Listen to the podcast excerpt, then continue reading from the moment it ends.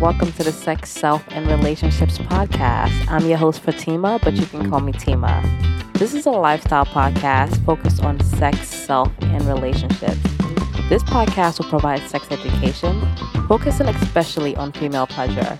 We will discuss self development and how we can become the best versions of ourselves, all while exploring our relationships and how we can show up as our best for all of them. Welcome.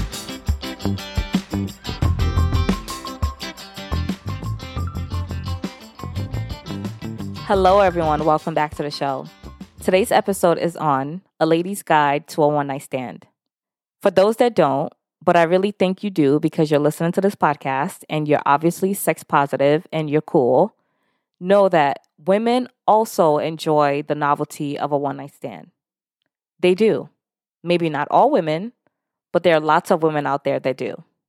Unfortunately, though, due to many centuries of oppression of the female pleasure, Many women can experience post sex blues or even feel used after enthusiastically consenting to a one night stand. So, for today's episode, I have 10 tips on how to prepare you for an enjoyable one night stand experience while reducing post sex blues. Let's get into it. Number one, let go of society's expectations and standards on the female vulva.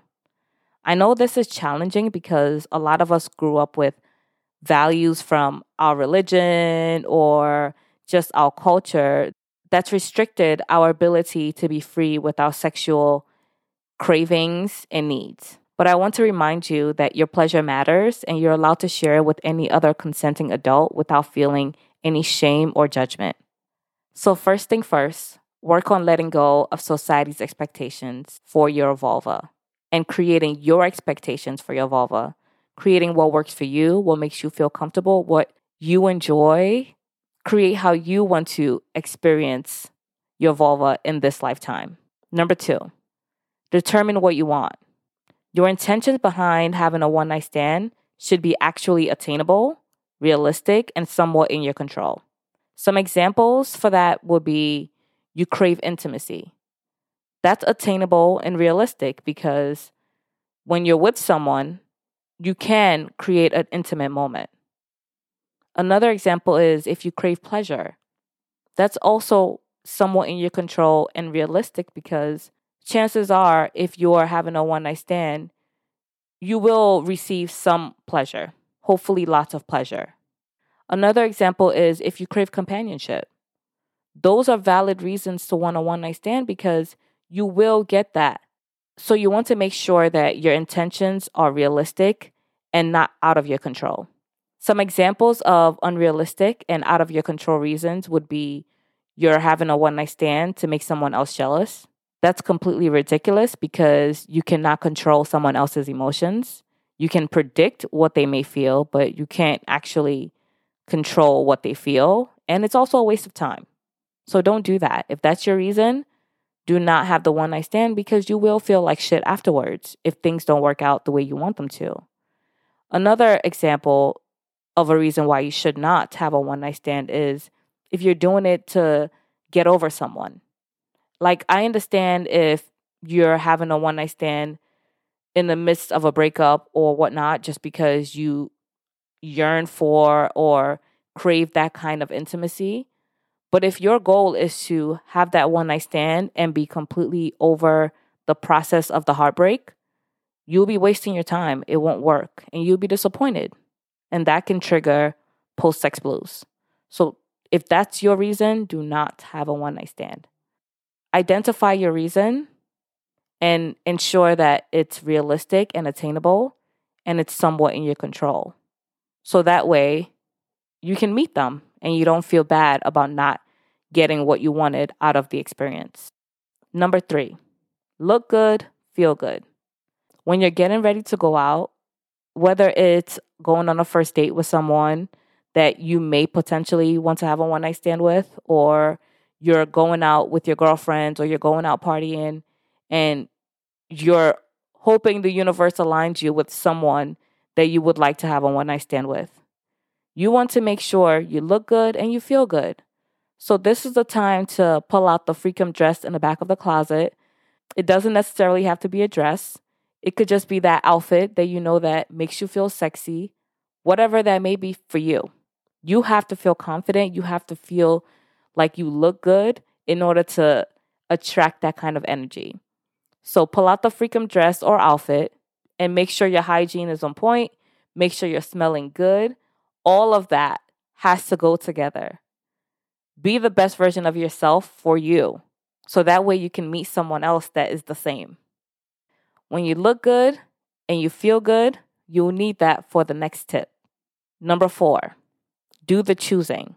When you're out with the intentions of having a one night stand, this is not the time to give in to society's expectations of women being chosen. Girl, you're doing the choosing for the one night stand. You're the one that came out here with the intentions. Why would you sit around and wait to be chosen? Don't do that. You have to decide who you feel connected to and attracted to enough to bring back to your place or go back to their place. With one night stands, unfortunately, there isn't much time to learn about the person's character. So you have to fill in a lot of blanks in certain places. Before moving forward, I would recommend you consider a few things.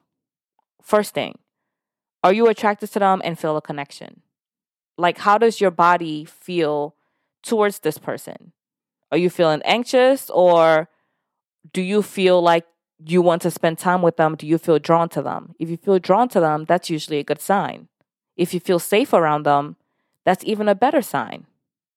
So ask yourself do you feel safe around this person? Are they being kind to the people around them? Big thing. The way people treat other people usually gives a good sign on how they'll treat you as well. So, this person you're considering taking home with you, how are they treating their friends? How are they treating your friends? How are they treating people around them? How are they treating the bartender? You know, pay attention to those things and how it makes you feel. Another thing to think about is will there be a social repercussion for having sex with this person? So let's say this is a friend of a friend or a coworker or something like that. Will having a one night stand with this person come back to bite you? Those are the things you think about before choosing the person you want to have a one night stand with. For more information on doing the choosing and approaching someone you're interested in, check out the How to Shoot Your Shot episode. That should give you some help. Number five, be real with yourself. This step is honestly the most important and necessary step before inviting the person over or going over to their place. Ask yourself this Will I feel regret if I never hear from this person again after we have sex? You have to ask yourself this, be real with yourself, and listen to the answer that comes out.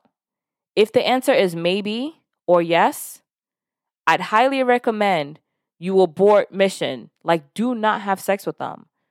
If you're going to regret it, there's a big chance you're going to feel used and you're going to feel bad about it afterwards. Am I going to regret it? If the answer is yes, then you cannot have sex with them. You cannot take them home. You cannot have a one night stand with them. If the answer is no, I will be okay, then proceed. Proceed to the next step. I say this because sometimes emotions can change as we get to know someone. You might have come out with the intentions of, I want to have a one night stand, but you met someone and you're like, you know what? I really, really, really, really like you. So even though I came out with the intentions of, I want to have a one night stand, I think I'll be really hurt if we never see each other again.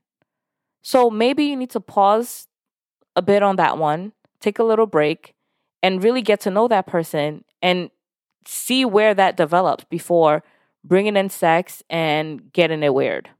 One night stands is understanding fully that there is a chance you will never speak to that person again. If you're not ready to take that risk, do not involve sex. Number six, prioritize safety. There are two very important ways to prioritize your safety during a one night stand. The first way of prioritizing your safety is letting someone you trust know where you're going to be. You don't need to hide it from the person you're having a one night stand with. Let them know that people know where you are. Be clear about that.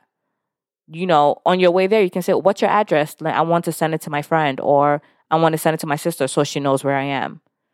Don't be shy about that. Prioritize your safety always. A second way of prioritizing your safety is if you have the intentions of having a one night stand, do not get wasted.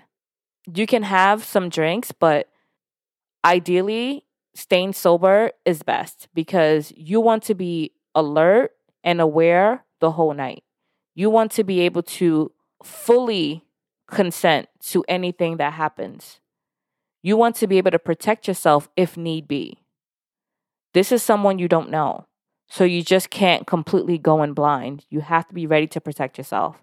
And staying sober will help you do that. Number seven, be clear about your needs and expectations prior to sex. Oftentimes, during a one night stand, people come in with their past history and expectations and assume that it's going to align. And it obviously never does because you don't know this person and they don't know you. They don't know what you like. They don't know what you hate. They're just coming in with the things that's worked for them and you're coming in with the things that's worked for you. So, giving each other the opportunity to chat before sex happens, to talk about the things you like and don't like, is very helpful. This is also a great way to build intimacy and emotional connection before sex, which makes sex for you even better. So, during these conversations before sex, you want to let the person know if you like to be kissed. You want to let the person know if you have expectations for oral sex, or you want to be cuddled after sex, or you expect them or want them to sleep over. These are all things you want to talk about before you get intimate because it doesn't only help you get in the mood, which is great, but it also gives the person an insight on what your price of admission sexually is. Like they get to know what exactly you need to have a great sexual experience and they can choose whether or not they want to participate. Because if you're telling them that I like or expect oral sex and they're like, I don't really do that, or I like to be passionately kissed and they're like, mm, I don't really like to be kissed, you both now have the opportunity to either make compromises for each other or don't participate because you don't align when you're able to talk about that before sex, you can come to either a compromise or decide whether or not you want to pursue. But if you don't do that before sex, you end up not getting your needs met and being disappointed after sex. Number eight, bring protection. I'm gonna repeat that again. Bring protection. Bring protection. One night stand is a BYOC event, okay? It's a bring your own condom event. This is not an event to expect anybody else to bring protection. You got to bring protection to this event. You did the choosing, you knew what it was about, you knew what your intentions were tonight. Bring protection. Be prepared. Respect your vulva. Don't play. Bring protection. If the guy has protection too, then great. Now you all have protection, lots of protection. But bring protection. Everyone involved is responsible for themselves. One night stands are risky enough on their own without even considering the possibilities of getting STDs or unwanted pregnancies. Do your part to reduce the risk of both of those things. The sex will be a lot more enjoyable when you're not obsessing over catching something or getting pregnant. Like one night stand is not that's not it's not that type of party. Bring protection.